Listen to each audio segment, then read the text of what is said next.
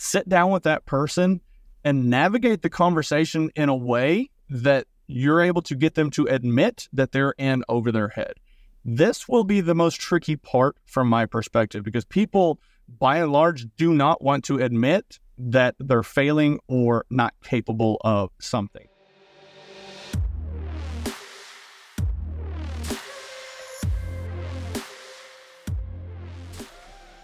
Hey, how's it going? It has been a while since I made a video like this, but I just got off a phone call with a friend of mine who was asking for some guidance, and I thought, hey, this would probably make some some good content that maybe all of you might like to see.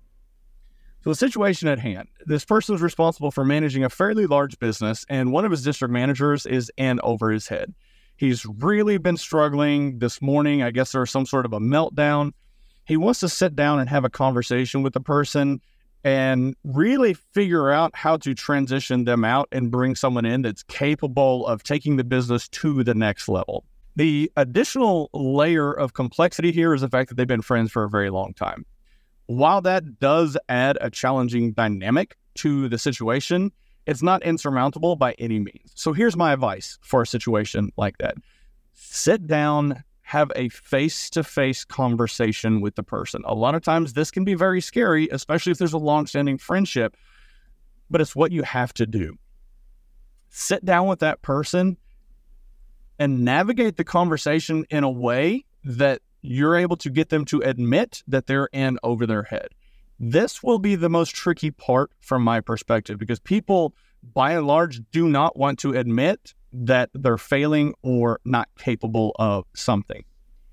Going into the conversation knowing that is very important because you can come prepared with specific examples and data points and say, hey, well, this happened here, this happened here, this happened here.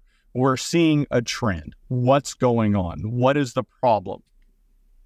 Once you get them to actually acknowledge the fact that maybe they are in over their head, you've got two choices. You can put a plan of action in place to start coaching and training and mentoring that person, or you replace that person with somebody that can come in and hit the ground running and take your business to the next level. Now, there's pros and cons to each approach. This person wanted to go the route of bringing somebody new in and transitioning him out. Okay, cool. The way that conversation goes is really once they've admitted that they're in over their head, then start talking through hey, let's put a plan together to transition him out and someone else in. This is not me firing you today. This is, hey, we're going to start looking for somebody else that can fill this role. And oh, by the way, I've got friends and connections over here in this company or this business that are actually needing somebody with your skill set. So, what you're doing is you're showing that you genuinely care, but that you also have a business to run that caring piece is, is very, very important to this conversation. Showing that you're willing to help them transition out, you're willing to help them find something else is going to go a very long way. At the end of the day, you've got a business to run, you've got some sort of relationship here that you want to maintain.